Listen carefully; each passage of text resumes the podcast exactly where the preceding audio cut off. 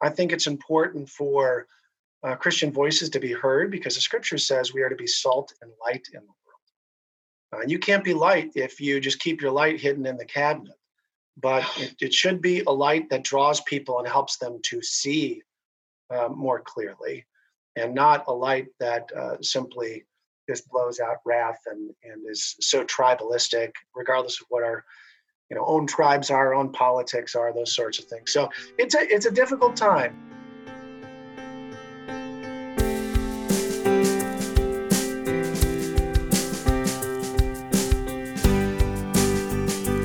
Today on the podcast, we welcome my friend Judge Brian Hagedorn. And Brian serves as a Supreme Court Justice in the state of Wisconsin. Brian's a friend. I've known Brian for a long time, and I think he has a lot of really interesting insights about what it means to be a Christian in public, what it means to have an, a vocation to the glory of God, and what does it mean to exist as a Christian in a time that is very divisive politically? We talk a lot about a lot of issues. We learn about his campaign, we learn about his family, we learn about his faith, we learn about his job. And so I'm really thankful for this interview, and it was a real privilege to engage with Brian. I hope you enjoy it too. Let me just start by explaining why we're having you on the podcast. Right. And um, you know, first of all, it's it's not because you are traditionally Republican. Um, it's mainly because you're my friend and we have a lot of history together. Mm-hmm. And um, one of the things that we really uh, want to bring to the forefront of our people is that you work a job in the public sphere almost all of them even if you're a stay-at-home mom you know you're in public in your neighborhood mm-hmm and what does it mean to be a christian in public yep, yep. Um, and i think that's something that you have really unique insight on and uh, especially with your platform and your new position. Um, and so that's why we're having you on and i'm really excited to to have this conversation with you. But i thought it'd be good just to give people context let people know like why we even know each other. Yeah so yeah. you want to start by sharing that story? Yeah, yeah, I do. Um, so back in 2010, um, and actually it was funny. Uh, Christina and I, my wife, were just looking at uh, the calendar. It was about 10 years ago, almost exactly, that we moved to Madison the first time. Uh, but uh, 2010, uh, I got a job at the Attorney General's office in Madison uh, as an attorney, and so I was moving to Madison. And we were looking around for a church and I started started fishing around a little bit. We were involved in a church and had some affiliations with the Gospel Coalition and Acts 29, and ended up finding your blog actually. uh, you know, I think I reached out to you through your blog. That was the first time, and uh, that we we had connected a little bit, and we ended up I think meeting meeting up in Madison. Uh, in yeah, that's right. It was Ian's. That's right. It was down on State Street. It was at the other location there. Yeah. Uh, and so we met and uh, ended up, you know, just being involved in kind of the first core group that uh, planted the vine. We were, I think, one of 30 people at the first informational meeting, and um, you know, we're part of the church for five years. Uh, the time, whole time we were in Madison, and it was just a real blessing, uh, both you and your family, as well as the church, uh, and just so excited to see what God has done at the vine.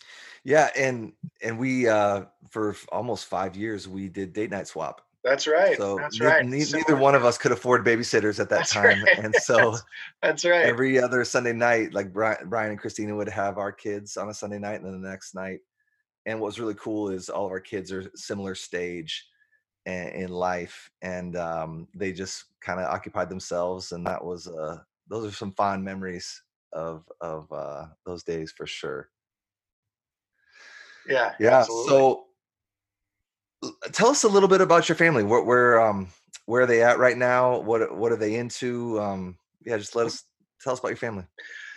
Yeah, so we got five kids. Um, we got uh, a, a, rising senior in high school. I'll be 17 here in, a, in about a month. And I've got a 15 year old sophomore girl. And we got a, it's always some math here. I got to think through it, but we got a, a 12, 12 year old, nine year old, and now a, a newly seven year old. So youngest little girl was adopted. The other four are all our biological children, um, and they're they're doing great. So we we are um, the two oldest ones are in public school here, and um, they are, I think, doing well, uh, you know, and flourishing and uh, think in their faith and, and, those things as well. We were a part of a, a, school here that my wife really had a vision for uh, as well. That's similar to the one that you started that actually helped to inspire us. We were there for a period of time as well um, at uh, Charis Classical Academy. And so there's a school here that's a hybrid model uh, school where our kids are in school a couple days a week, or in school three days a week, three or four, and home uh, a couple days a week, uh, and that's going really well. So our kids are um, just a fun time of life, busy time of life, though a little slower during the pandemic, which has actually been kind of nice. Uh, but um, yeah, so it's a busy, full home life. I, you know, have time for uh, for work and, and church and uh, family, and not a whole lot else sometimes. But that's okay. I love, I enjoy it. Yeah, that's good. It is. It is a, such a strange time. Um, I want to ask you about your fifth child. Uh, I know you guys have been passionate about adoption. Mm-hmm. Um, give us two minutes on why you guys pursued adoption. Yeah.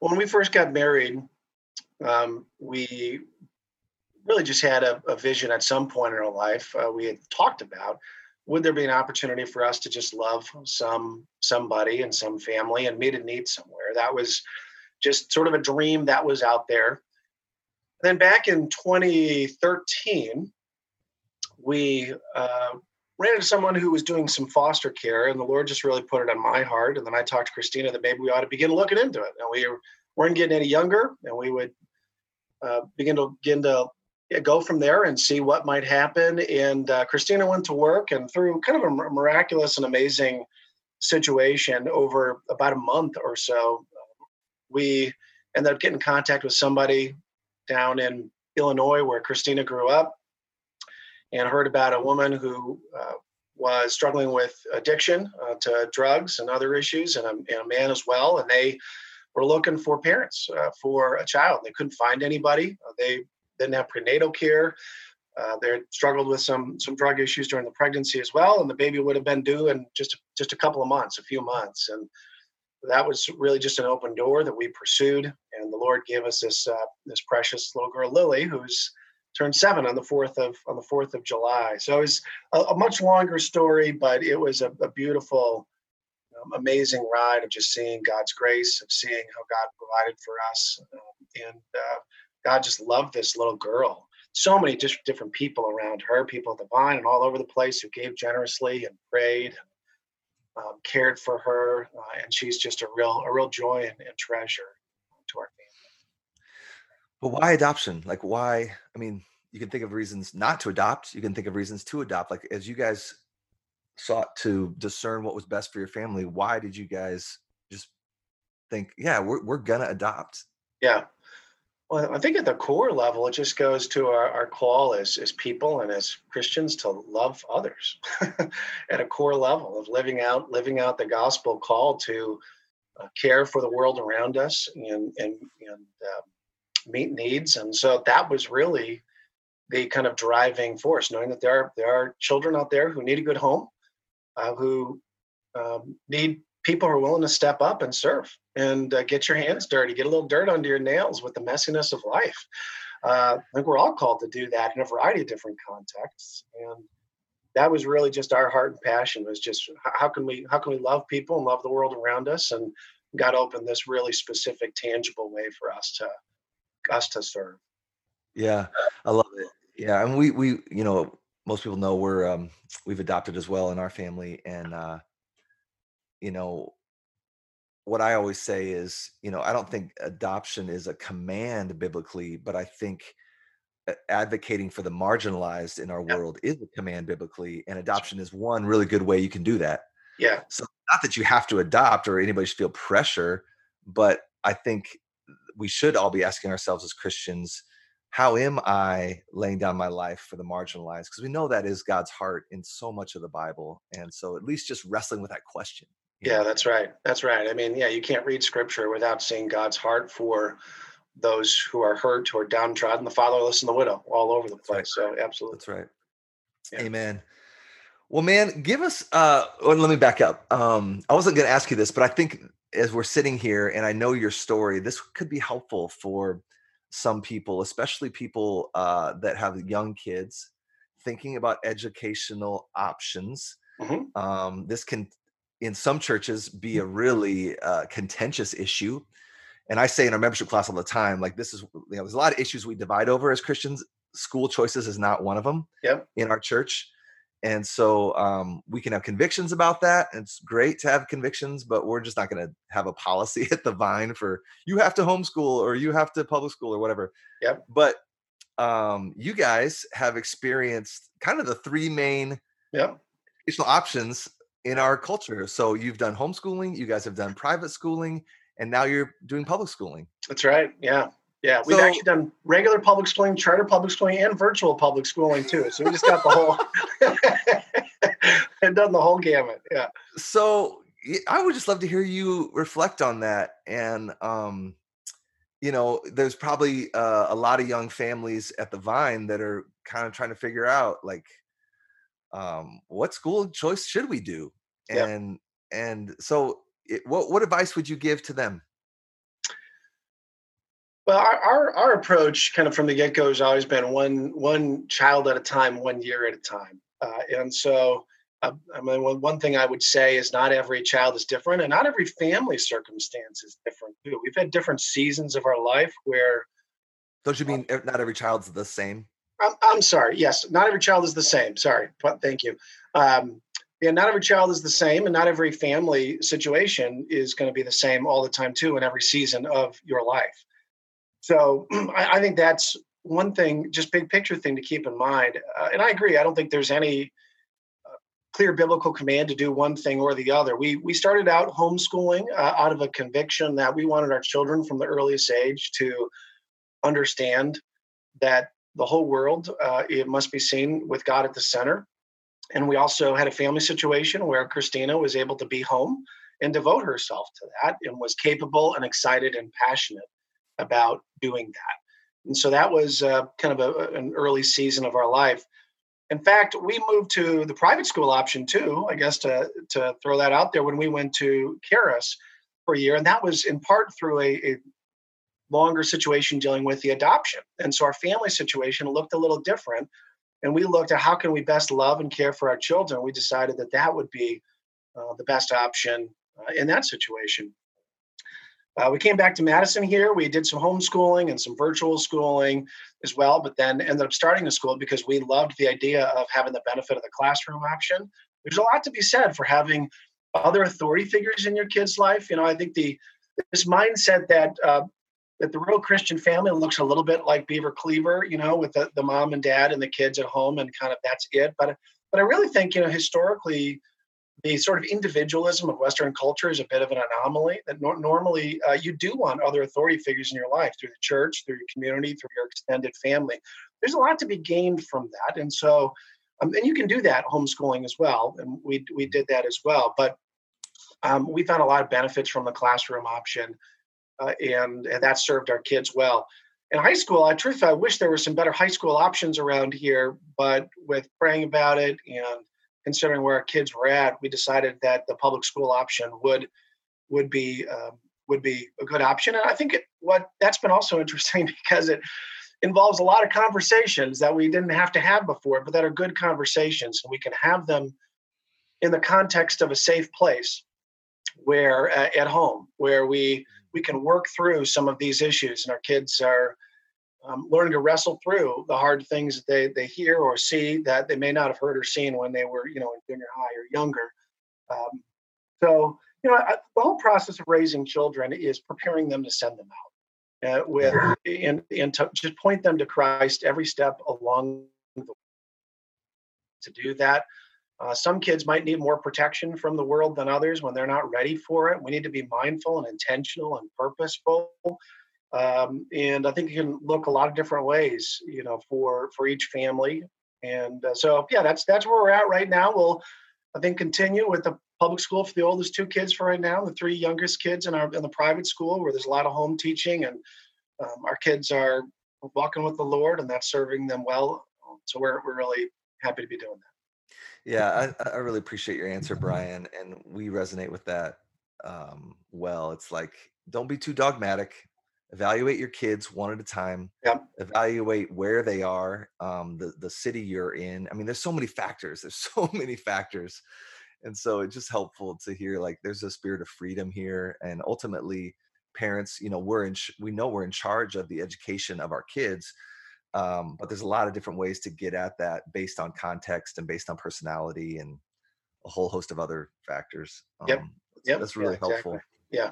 so brian i want to dive into you know just more of your professional life and how you think about that to the glory of god um because i think that's a really interesting story and i know you have a lot of really helpful things to share why don't you just give us a uh, a quick journey of the last 10 years in your professional life because i think that's a i mean that's a journey uh in and of itself that's quite interesting Yeah, it's been uh, been a little been a little interesting and quite quite momentous. Yeah, I, so I started out when I came to Madison. I I got a job at the Attorney General's office, uh, just representing the state. Um, and uh, then in the fall of 2010, there was uh, an election, and Scott Walker gets elected governor. Uh, and even though I had only been been at the AG's office for five or six months, I uh, really liked the governor and uh, governor elect, and ended up getting some people who recommended me to him and interviewed with him and i ended up becoming governor walker's chief legal counsel from the very beginning and did that for almost five years. That took me through uh, through 2015 and then at that point the governor appointed me to a judgeship on the wisconsin court of appeals. So there's three levels of the court system the supreme court court of appeals in the middle and the trial courts um, are the, for the first court you think about where there's juries and all that sort of thing uh, so I was on the Court of Appeals uh, and then uh, was elected to that position in 2017 on my own. Then in uh, 2019, I was on the ballot, ran for the Wisconsin Supreme Court as uh, one of the one of the seven members of that court. Won one of the closest elections in history, uh, and that's where I've been sitting and what I what I did throughout this last year. So. Yeah, it's been amazing. Sometimes I sit back and think about it because you know a lot of times with life you can't can't predict where it's going to take you. Uh, you you don't know what's going to happen. You, you sort of follow open doors, and I I just often have a sense of just real gratitude that uh, the Lord has put me in a position that I don't deserve in so many ways, uh, but that God has decided to place me here with an opportunity to serve. Uh, so I just feel very blessed with the positions that I've had and been able to do that. Yeah. Why did you aspire to the Supreme Court of Wisconsin? Like, if you could break it all down, like what what's what's the the driving um, motivation there?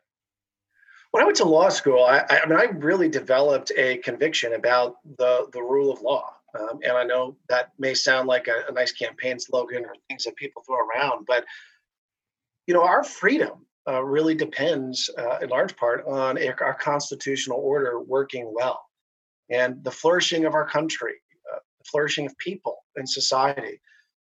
You know, we've got a system that has three branches of government. It's it's basic civics, but it really matters. Do you have a legislature that decides what the law is going to be, the executive who carries it out, and the judiciary that says what the law is? And I, so I really developed a passion for that. I actually didn't really think about being a judge until I had the opportunity to clerk on the Wisconsin Supreme Court right before moving to Madison full time. Uh, and I had the opportunity to serve there. And I realized that I, I loved the word because you get all of the interesting hard questions. I mean, the only things that come to the Supreme Court are the things that we want to be there. We ha- we don't we don't have to take any cases. We choose the cases we take, and they're all the hard cases. And then I get to read and write and think and try to do it well. And I think if we do our job well and stay in our lane and do it faithfully, do it with integrity, that blesses everybody in the state. It, it, it leads to the flourishing of the whole constitutional order and our freedom and the private orderings of business, the religious freedom of, of individuals and organizations to, um, you know, everything, the way we solve our, our divisive political policy issues that have always been fights in our time. So that was really, honestly, that drive that that that big picture and um, i guess i've sort of had this mindset though praying about it uh, all the way along the way and seeking advice from spiritual mentors and pastors and leaders uh, is how can i take the gifts that i have and use them to their best to serve and love other people to the glory of god and that has often meant pursuing, uh, I guess, pursuing positions that um, you know that have maximal influence because I feel like then I have the opportunity to serve at an even higher level, which comes with a lot of responsibility, like being a senior pastor of doing that. But it's an opportunity to really shape and influence the things that you are gifted in and have a passion for. What would you say to those that feel threatened by your Christian faith? Like, I can anticipate the objection of, like, well, Brian, you're in this position of very unique authority in the state of Wisconsin. And how dare you force your Christian views on us in the public sphere? Yeah. I can anticipate that objection. Yep. Um, how, how do you talk about that? Sure. Well, let me say two things about that. The first is uh, I, I don't think that anyone should be worried or afraid about people who want to do their job with integrity in public office. I mean, my my my faith leads me to try to be principled in what I do. Um, it means I'm not beholden to anybody or anything in this world. I actually have a higher calling, and so when I say uh, that I'm going to try to follow the law, whether I like the law or don't like the law, that's what I'm going to do. And I don't care uh, about the earthly consequences of those things. I feel like I can do that fearlessly and with integrity because um, my faith roots me in, into a higher calling. It means I treat people with integrity, uh, and dignity, and respect. It means um, I see this as an opportunity to serve and not just for my own betterment or my own advancement. So those are the things that that drive me as a Christian. I, I, guess the one other thing I would I would point out though, I think if anybody would feel that way, I do think that that impulse needs to be checked. There is a rising uh, kind of uh, um, just hit on those who are Christians in particular. We, that was true in the early church too. The, the early church, the Christians were blamed for all kinds of stuff. And I think for those who might come from that mindset, I guess you'd ask why would why would you feel that way? Why would you feel that way and not feel that way about about other people who come from other different worldviews, whether other religious faiths or or who are atheists or who have any other kinds of perspective? Why would you feel that way in particular about about Christians? And I think people need to kind of check their impulses with that. There is a, a rising anti-Christian sentiment that you find in the public sphere that is not right and and I encourage people to to take another look at that. So, you know, and I and I hope over time people will see that um, I am doing my job with integrity and respect, and they would want uh, everybody uh, in this position. And, and I, let me add one other thing: as a judge, in particular, as a judge in particular, I don't come bringing my personal um, views to bear on everything. I have certain views about how I might conduct my own life and ethics and morals and how I think the world ought to operate. But that's actually not what judges do. Judges apply the law that the people have adopted uh, through their legislature and through the Constitution. And the oath that I've sworn and the charge that people have given me as a Supreme Court justice is actually a pretty narrow. It's to apply the law that they've already decided on, uh, not to make it up on my own.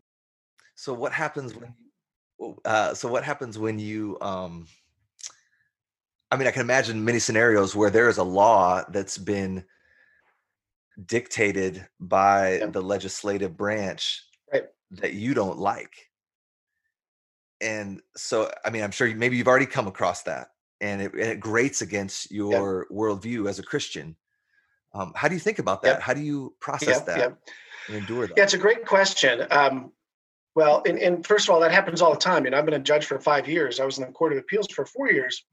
And I might, for example, see a law I don't like or see a sentence that was handed down that I thought might be too harsh or something along those lines. Part of it is also, I think, understanding your role in the system and, and having the humility to not feel like I need to have everything figured out. Um, so I, I, let me start start hmm. from from that presumption. I, I um, I think as long as I'm not cooperating with evil in some significant way, I can do my job significantly. But because when a case comes before me, I'm not saying, I'm not declaring, I think this is good, I think this is bad policy. I'm saying, here's what the law is. And in some ways, even if the law is a bad law or I don't like the politicians who passed it, I might vote differently in the, in the next election to throw them out of office if I don't like them. That's the outlet. And if I do my job well, it might spur a change in the law by those who are democratically elected to do to make that kind of change. So, you know, even if I'm saying, "Hey guys, here's what the law is that you passed," uh, I'm not here to say whether it's good or bad. That frees up the democratic process to play out and have that discussion and maybe force a change in a way that respects the rule of law. I don't feel like though I've ever come across a situation where, where I feel like I'm so entwined with or cooperating with evil in some way, and maybe I'd have to seriously consider recusal and not sitting on a case in that situation. But that, that hasn't happened, um, and I don't foresee it happening. Um, you know, anytime necessarily in the in the near future. Again, because of the nature of of what I'm doing, I'm saying what the law is, not whether I think it's good or bad, and how it ought to play out in that situation. So, yeah, that's that's really really interesting. Um, so you there was recently a situation again like brian you know i'm not one that's poring over uh, political headlines but uh, I, I heard from some people that do spend more time in those uh, spheres that there was a recent case uh, having to do with covid-19 and legislation right where um, I, the impression i got and i want you to clarify this or maybe summarize was that uh, we need to stay in our lane um, is that accurate? Yeah, yeah. I mean, and I can't talk too much about the specifics of the case, but yeah, I was brought by the the legislature um, suing the, the, the governor and other folks to try to stop the the statewide orders over that, and and I um, issued a decision that maybe some people who supported me um, were not as not as pleased with because that, and you know, from my perspective, I was just trying to follow the law uh, as I saw it. Here's here's what my job is. I'm reading the law. I'm trying to do it as faithfully as I can. Here's the outcome, without regard to who the parties are, without regard to the political fights that are obviously intertwined and all that stuff. Um, and so, yeah, I got some criticism for that. Uh, but and again, I hope over time people see that I'm going to do my job with integrity and with faithfulness, and I'm not going to put a thumb on the scale for any political party, um, regardless of what my own views are, or for any policy, regardless of what my own views are, because that's not really what judges in our constitutional system are supposed to. Yeah, that's so refreshing, so refreshing, Brian. And I, um, yeah, I'm just so thankful that uh, you took that stand, and it was such a unique example of people in your position don't always have to, or people with your size of influence, let me say it that way, don't always have to just follow the party lines. And it's, it's it was very refreshing in some unique kind of way to see people that probably didn't vote for you commending yeah. you.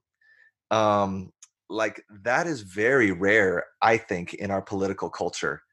And just to have an example of that, um, I think was very refreshing um, and I know that probably doesn't please those that um, that maybe voted for you or would traditionally be Republican. But man, there, there's um, there's so much to say here, of course, and there's details and um, but that that was really refreshing to me it, eh, to see for people to see that you were driven by conviction and not simply ideology of a certain political party.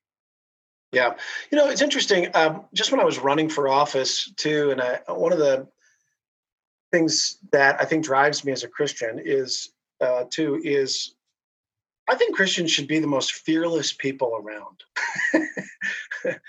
because in the end, our hope isn't in this life. yeah. So I don't need to care that much about my next election in ten years. You know, I mean, I I sort of resolved, and I've even said to my wife, I mean, you know, if, if God wills it, I, I, you know, may run again, and maybe I'll win and serve on the court for a long time. But if for some reason um, it doesn't turn out that way, that's fine. Um, I'm I'm not going to worry about that. I want to be able to put my head down at night with knowing that I've done my job with integrity. Um, and uh, I feel like I did that in that case and I'm going to try to do that in all of my cases, even when I get criticism on, on all different sides. And um, that's that's what we all should be doing. I hope I hope we all expect that of all of our judges. Yeah, I want to go back to the the fear about you having a, a position of unique authority in the state of Wisconsin wedded to your Christian worldview and how that might make people anxious or nervous. And I think what I would want to say is no matter who you are, it's impossible to not have a worldview. That's right. And so, how do we determine which worldviews make us nervous and which ones don't? Do we have a set of principles that we draw upon, or is it just simply you have to agree with me and that's it? Yeah. And I just feel like one of the things that's unique about the Christian worldview is that there should be a mechanism to squash the revenge impulse. Mm. And that's one of the things that I, am so concerned about in our culture right now is um, the revenge impulse. And you can see it in the Middle East with endless fighting over and over again. Yeah. And a lot of that, I think, is tied to a culture of Islam where to not seek revenge is actually shameful for many people and and that may be a generalization but i think it's if you lived in the middle east and talked with people that know middle eastern culture or culture of islam they would say that's generally speaking true. But if we're just in endless cycles of revenge like man i i, I think donald trump is a complete lunatic and so if he's voted out of office man we're just going to get those people back that voted him into power and uh, if that's the mindset man like there's no hope i think for our, our, our culture to get out of an endless cycle of revenge. And is that good for a society that seeks to flourish? And my thought is no. But here's what i would say that's unique about the christian worldview is what worldview this is what tim keller says and I'm, I'm persuaded by it what worldview has the conviction and the belief that God Himself lays down His life for His enemies. Mm-hmm. Mm-hmm. And and so I'm I'm running the risk here of preaching a sermon, so that's not what we're here for. Yeah, but, no, but preach it. but but I, that's what I you know going back to that whole issue of why should I fear Brian Hagedorn? Well, um, if you really know his worldview and sat down and actually talked to him about his worldview, um, not that you would necessarily agree, but maybe there's uh, some convictions there would that would enable you to have less fear i don't know what do you mm-hmm. think yeah that's that's right and uh, i mean i think that christians ought to ought to approach the world and the people around us uh, we ought to be marked by you know the, the christ likeness that that loving your enemies humility patience um, you know love commitment to the truth uh, and I, I, certainly hope that um, that would mark Christians in the way we engage in public debate and the way we think about uh, the world, the world around us. But um, yeah, I mean, you know, there are always people are going to call you names, and there's some people. I mean, let's just be honest. There's some people out there who, who really just don't like Christianity, and that that is what it is. But for those who I think uh, might have a more open mind on these things, you know, Christians. Uh, rightly done are the people who are loving and sacrificing and caring for the poor and treating people with integrity. And um, and again that i hope that drives everything that i that i do uh, and will continue to drive everything that i do. Not not sort of making much of myself but being making much of god uh, as much as i can by being faithful to the oath that i have and doing it with integrity um, you know, day in day out. Yeah that's really really beautiful brian. Um, let me ask you this imagine you're sitting down with your kids that are going to apart from some major shifts in our culture grow up into an environment that is extremely divisive politically. Yeah. What advice do you have for them in terms of how to carry themselves or think about living in that culture that uh you know in some i think some days feels hopelessly divisive and angry and um, lacking in civility. How do yep. you disciple your kids um, to live in this world like that? Yeah, yeah. Well, several several things on that. Number one, I, I agree that that's where we're at, and it's sad. But I think one thing I would I would note is just some historical context. And that is uh, politics and policy and social division is pretty normal. and it's pretty normal throughout American history. It's pretty normal throughout world history. I do think we're at a, a, a uniquely divisive moment, but uh, and it's one that's been building for some time. You know, I think I remember when Bill Clinton was the most polarized president in history, and then George Bush was the most polarizing president in history, and then Barack Obama is the most polarizing president in history, right? And you know now Donald Trump is the most polarizing president in history, or something like that, right? But uh, but politics has been messy for some time. P- policy disagreements have been messy for a long, long time. And a quick read of history will will play that out. So some of it is just remembering the context, and some of it is okay because there are actually real issues, real significant things that matter that we ought to have uh, disagreement about, and we ought to be able to have public debate about. But in terms of the way we carry ourselves, I think the the big piece, and actually I just had this conversation just the other day with my son as he was interacting with some people, but um, is is starting with with the with the presumption and, and, and the conviction that we need to act like Christ. Um, we need to, and that means really carrying ourselves with humility, hmm. not feeling like we have all the answers. There are smart people who believe very differently than we do, no matter what your politics are, no matter what your views are on different issues, who you probably have something to learn from. So instead of spouting your opinions, ask questions. Amen. Seek to understand a little bit. Be patient and be charitable with people. You know, I think one of the things that ought to drive us is conviction and, and a reminder. And I don't know if the if the internet seems to exacerbate this, but we forget that we're dealing with people regardless of what you think of uh, President Obama, he was a person who ought to be treated with dignity and respect. Regardless of what you think about Donald Trump, he's a person. How we speak about people, how we um, speak about those with whom we disagree um, matters. And, and we want to value their image bearingness. They have been made in the image of God. And whether it's the poor or the marginalized or the most powerful people on earth. We want to love all of those people.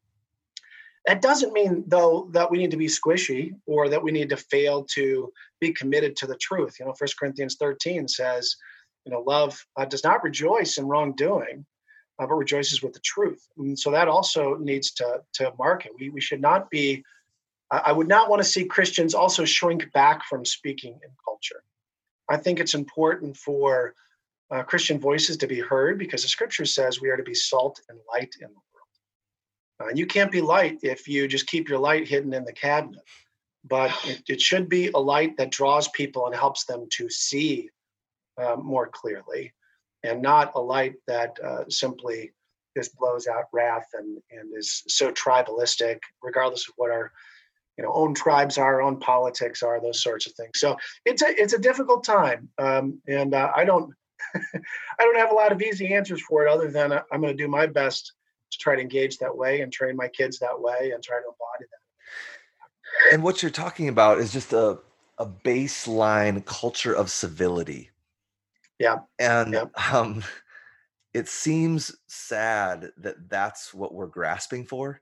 You know, that, yeah. that, that should be like low hanging fruit. Um, right. But it, it right. doesn't seem like it is. And, but again, going back to worldview issues, what you're saying is, you know, what worldview can actually enable you to not speak um, in pejorative terms about someone on Twitter all day long, or mm-hmm. you know, like the the doctrine of the image of God marking human beings should enable us to be on the front lines of a culture of civility as Christians, of just basic respect I don't need to devolve into name calling and but I can actually listen um and actually speak with uh the truth but also the way I speak the truth with with my timing with my tone. And so what worldview can enable a vision of human beings that, that have true value and should be treated with respect? Now I can anticipate the objection how come Christians don't actually behave like that? And it's like, well, yeah, we don't have like myself, our church, you, your church, your your family. We don't have to be defensive, right? Um, right. There's there's plenty of examples of Christians just acting like complete jerks, uh, or people that at least name the name of Christ. Yep. But I would say it's not a, the fault of Jesus or the Christian worldview. It's that those folks aren't acting Christian enough. Yeah, yeah, I, I, I, agree. Obviously, there are always there are always those who name the name of Christ who I think, uh, unfortunately, um, can make Christ look less beautiful uh, uh, to to the world. Um, but I would also, you know, point out that Christ loves His church, and there are lots of Christians who are doing this well and doing Amen. it uh, and so, just because there's some people who name the name of Christ, it doesn't mean that that needs to who are, who are maybe not handling themselves well doesn't mean um, that there aren't others who are. You know, I really think uh, it's incumbent upon people like you know you, um, it's pastors to to train and equip their people uh, to model this kind of behavior and to and teach them how to engage well uh, in in a world like this. Uh, and would love to see more of more of that happening as well. Yeah, that's one of the things that's grieved me about the COVID situation and how divisive it's become. Is I feel like some of the Christian voices that are people that I know personally or people that I don't more from afar.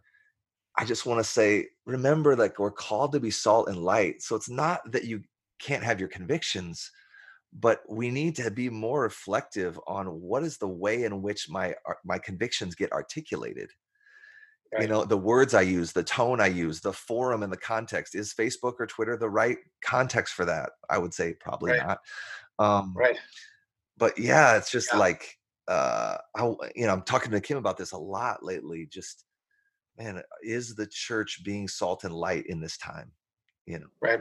You know when i was younger i remember um in high school i was kind of uh, and, and, maybe younger maybe a little after that too um, for a period of time but i, I enjoyed arguing. Mm-hmm. me too me and too. I was pro- and i was probably kind of a hard nose on stuff. I remember going on a missions trip in college where this missionary was praying for us and he, he just prayed and he just had this this word from from the spirit and he said you know brian you have a, a prophetic voice but remember it needs to be rooted in a love for god's people mm-hmm.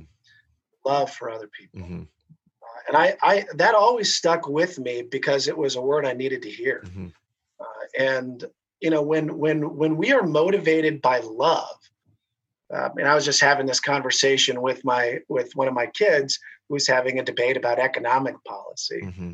and somebody was making an argument about, well, we need to do this because you know this will help the poor, and and um, and you know there was a response, well, maybe. Um, well, here's why maybe it's bad and the X, Y, Z. I said, well, remember, that you actually care about the poor too. right. right. so whatever your views are on this thing, however you're working through it, I hope that your love for those who are struggling is the motivating factor for whatever policy decision you you know you're going to work through and come out with, and that you communicate that with other people. Right. Because um, when you start there, Arthur Brooks uh, was at AEI, just wrote a book all about loving your enemies. It's the title of it. It's head of a think tank dedicated to free market ideas, conservative ideas. And his idea was, you know, his his main thing was just we need to love. We need to love one another. We need to love um, everyone around us, and that ought to drive us. And that's right. That is right. Mm-hmm. So let's. This has been really good conversation, Brian. I so appreciate it. Um, let's take it a little uh, a little lighter, because um, I'm just curious, and I'm sure other people are curious because uh, the Supreme Court justices in Wisconsin aren't like on the front page of the news all the time. So a lot of people are probably ignorant right. about like what does your day to day life actually look like? Like what do you do all yep. day? Yep. Uh, just sit around in a robe and, and like read books and and think deep thoughts. Like what does your day to day life look like as a Supreme Court justice? Yeah, well, if you take off the robe, it's not that far off. um, Yeah, so big big picture, the way the court system works, there's you know there's a federal system and a state system, um, and in the state system, uh, as well as the federal system, you've got three levels, as I mentioned, the trial court. So that's where cases first go and are decided. You know, in, in Madison, there's the Dane County Courthouse. So if you were having a real estate dispute or a contract dispute or whatever the sort of issue, that's where you'd go first. And then then when those cases are decided, they go up to the Court of Appeals, which makes sure that the decision was made consistent with the law. And then it could come up to the Supreme Court. So, um, big picture, our job is to, uh, we've come two main jobs. One of them, constitutionally, we actually oversee the whole court system, the whole practice of law in Wisconsin as well. So, we have a lot of administrative responsibilities. But in terms of deciding cases, we decide cases where the law needs to be clarified because it's um, generally speaking unclear or there's significant cases of statewide. We get all the hard stuff, which is uh, which is the fun the fun part. So what do I do every day? I read and I write. Mm. Uh, that's predominantly what I do. We do have oral argument where I put on the robe and you know uh, I guess uh, this spring I did it from this very spot, sitting at my uh, you know makeshift uh, former basement bar in the basement that's my desk.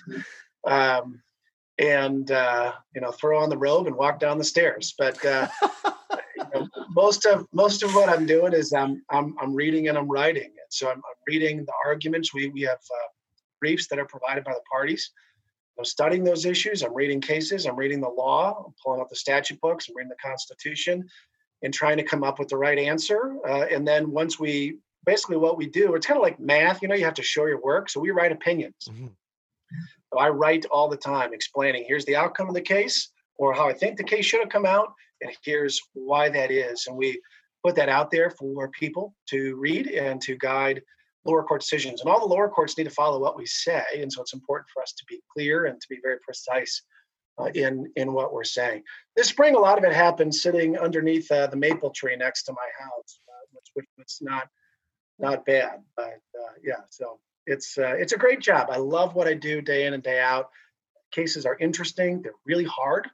They're really challenging. They can be weighty, um, emotionally weighty, uh, too. I definitely feel that at times. Uh, but I love the writing. I love the thinking, uh, and so it's a real real privilege to do. Can you? Is it legally appropriate? Maybe it's not. So just tell me if it's not. To like give an example of a time when you really were stressed out with a certain case. Um, paint paint that picture for us. Well, sure. Maybe without being, you know, uber specific. Uh, you know, it's I'm very clear, and I, I know we know that the decisions we make have huge consequences, mm. right? I mean, even the one you were mentioning earlier. You know, it's not not unmindful of the fact that you're dealing with huge decisions that can affect people's lives, uh, that can affect the way government operates, that affects the way whole areas of law are developed, and therefore how justice is meted out to individuals all across the state uh, in some cases are really hard. know, the way that plays out sometimes for for me when I just feel it is is uh, oh, probably true for pastors and other people in leadership yeah. positions. Is I'm laying at night in bed and it's just running through my mind. Yep. Uh, and uh, you know, Christina even said to me early on when I started this job, she would laugh but not really laugh because she'd be talking to me and I'd be looking at her, acknowledging her, but not really listening. You're not really present. it was like, hello, you know, yeah. um, because my mind's just going, or I'm feeling the feeling the weight of what we're doing. And again, I, I don't want to say I'm I'm not a terribly emotional person uh, in in a lot of ways, and that doesn't drive my decision making. But um, you really want to get it right. Mm-hmm. Um, you really want to get it right on this, and you want to do it well. And this is unlike a math problem when you know you've got it right. Exactly. This is sometimes this is a little bit more art than science sometimes. I mean, I think well, there's a lot of science to it. I mean, there really I think are correct or mostly correct or much more likely to be correct answers. Mm-hmm.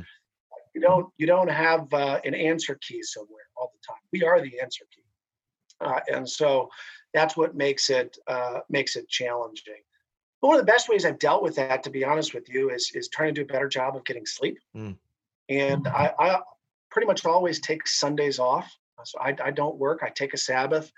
Um, I generally work most of the rest of the days a week, but uh, often usually six days a week. But but I try to put it away, and that is really really refreshing for me to just make sure I make uh, you know embrace what the Lord provided as a gift this opportunity to rest and relax, to spend time with family and uh, focus on Him for a day. And that helps recharge me Yeah. you know, each time. I go. Yeah, I, I really resonate with what you're saying as a pastor. The most stressful times in my life as a pastor have been when you uh, know that you have to make a decision because indecision is also a decision. So you know you have to make a decision, but you also know that you're not God and you're not omnipotent and omniscient. And so, man, I, I could be wrong, um, but I still have to make a decision and the Right. decision that I make is going to affect people's lives. That's right. And so I think that's the hardest part about being a pastor that maybe most people don't understand is the weight Yeah. of decision making, uh, Yeah. being a still a, a, an imperfect human being. Um, and so those are the things that keep you up at night because you don't want to screw it up and you don't want to affect people's lives in a negative way. And sometimes you That's just right. don't have a perfect answer, but you still have to make a decision. And so that's that's hard. And uh, I hear you saying the exact same thing. Um, along those lines, let me ask you this, Brian. What's one thing about being a Supreme Court justice in Wisconsin that you wish people understood that they probably don't understand?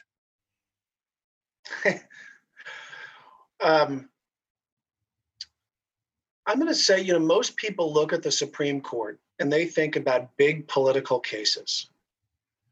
And uh, they think uh, that uh, that is what drives the vast majority of what we do. And that's how we decide the vast majority of our cases. And that's actually just not true. Hmm. Um, this this year had an unusual amount of them, uh, uh, but uh, out of you know 45 cases, there were maybe five of those 45 cases.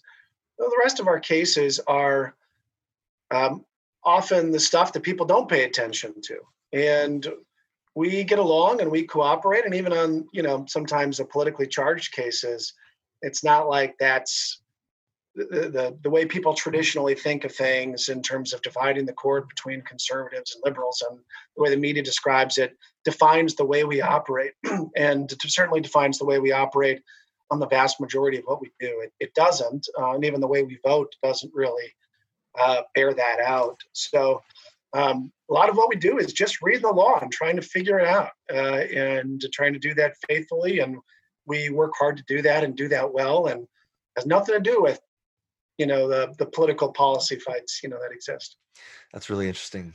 Yeah. So, have you ever thought about a different branch of government? Because right now you are responding to lawmakers and having to Right. interpret that and enact that with decisions. Right. Being on that side of it, I wonder if that ever makes you think, I wonder if I could be on the legislative slide, side so that I could have more of a voice in creating the laws and not just interpreting the laws.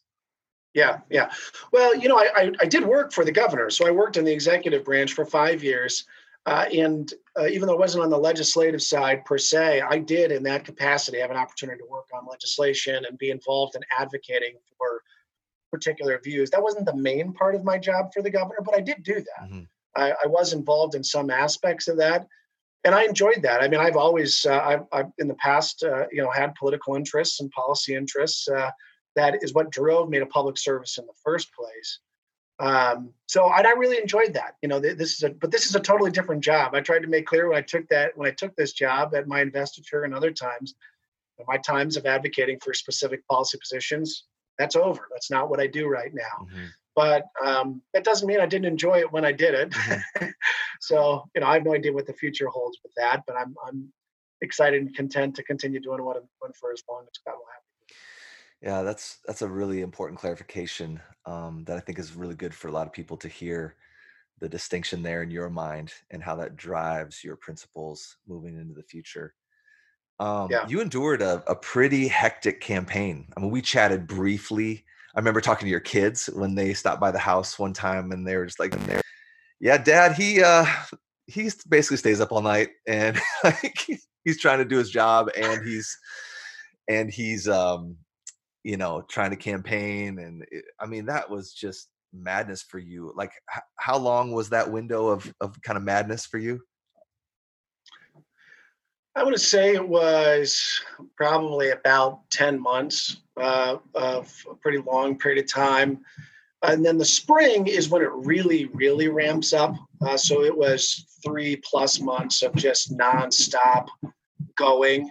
Um, and um, yeah, so it was it was a busy time, but you know the whole family was on board and was committed. And I will say though, even during that time, I did often take Sundays off, and I needed it. Mm-hmm. Um, I was working morning till night uh, on campaign and or work stuff the rest of the time. Right. Uh, but uh, I really did try to take a break and make sure I engaged with my family and uh, and the Lord and church, and that was you know always a non-negotiable for me. What was the hardest part about the campaign for you? Well, it got uh, it got a little hectic and a little a little nasty, um, and uh, in part through the school that um, we were involved in here and in, in helping to to start that my wife really had a vision for and participated in some of that, got some press. Um, and there was a lot of criticism that, in my view, um, was either inaccurate uh, or uh, just sort of a, a blatant kind of anti-Christian mentality that this idea that if you're a person of faith, you should not be involved in the public square. Right. And I tried to push back against that pretty pretty hard, but tried to do it gently and lovingly as best I could. Um, but those were that was really hard. Um, the hardest part, in some ways, was when you read these articles in the paper about yourself, mm-hmm. uh, and you feel helpless. Uh, I felt like I couldn't do anything um, that uh, I was being maligned, that I was, you know, people were saying things that were untrue about me. Uh, and I was, I could say some things, but I was pretty helpless in being able to give a full orbed response in a way that would make sense in the context of a campaign and, and feeling uh, just attacked. So there were some, a lot of hard days and a lot of hard nights dealing with that. Um, I really, for me, I really took a lot of refuge in the Psalms. Mm. they were actually a great refuge, a great refuge to me because that's a lot of David's life. you know, David's life was, uh, you know, God had called him to this, and it got really hard for him. There were people trying to kill him and attack him, uh, and you know, he he's running for his life from Saul and from his son, and he's trying to figure out where's God in all this but he always comes back to finding his refuge in God and asking God to just be God and deliver him one way or the other. Uh, and so that that was really where where I rested, and whatever the outcome was going to be, trusting in God that I, I was called to go through this process, whatever it was going to be. I didn't know whether I was going to win or lose. I didn't feel I had any, I didn't have any real sense of that from the Lord, and we didn't have any polls or anything like that either. Um, but um, but I was called to be bold and courageous and to trust in Him. And I just kept on calling on God, like, God, don't rise up, please. Mm-hmm. um, rise up and defend yourself. If I lose, that's fine, but rise up and defend yourself. Um, and uh, so I prayed that on a regular basis. Uh, it helped me to just trust in you no matter what, no matter what insults people hurl my way. Um, so that's uh, you know that that that was really challenging, challenging emotionally, uh, but it was also amazing at the same time. Just like a lot of low points to see how uh, things respond. I mean, I'm still, to my knowledge, the only candidate in history who's gotten outspent in Supreme Court race, and I got outspent badly mm. uh, to win. Uh, and there were so many people that just said they were praying for me, that had never been involved in politics or any campaign before, who got involved and um, who wanted to rise up and express that they thought what was happening was wrong as well. Uh, and uh, and I had people I wouldn't expect it say that was a God thing. You won because of God. That's it. so, um, and of course, God's sovereignly in control of all things, whether it win right. or lose. But but there's but there was this just you know this sense that there was something amazing that happened there in response to that and it was a real privilege to be part of. Yeah, I mean that's important. I think nuance for people to hear that if you lose next time, that's also a God thing. That's right. We believe in that's His sovereignty right. and and uh, in His control in this world. Um, but man, that's so um, important. I think for people to hear you say that how hard that was for you emotionally, and I think we forget that um, people running for office, no matter what, they're human beings. Right. And I also just yeah. think of, you know, speaking to the Vine Church and anybody else who wants to listen to this podcast, like our target here is the discipleship of our people at the Vine. And one of the ways we have to disciple ourselves is in biblical wisdom. And I think of um, so often in in our current culture, I think of Proverbs 18, 17. The one who states his case first sounds correct until another comes to examine him. And so I think that's just a good lesson for us to, you know, I can read an article about Brian Hagedorn in in whatever newspaper or online and it might sound like a certain way but it, it, i think biblical wisdom would say just be careful.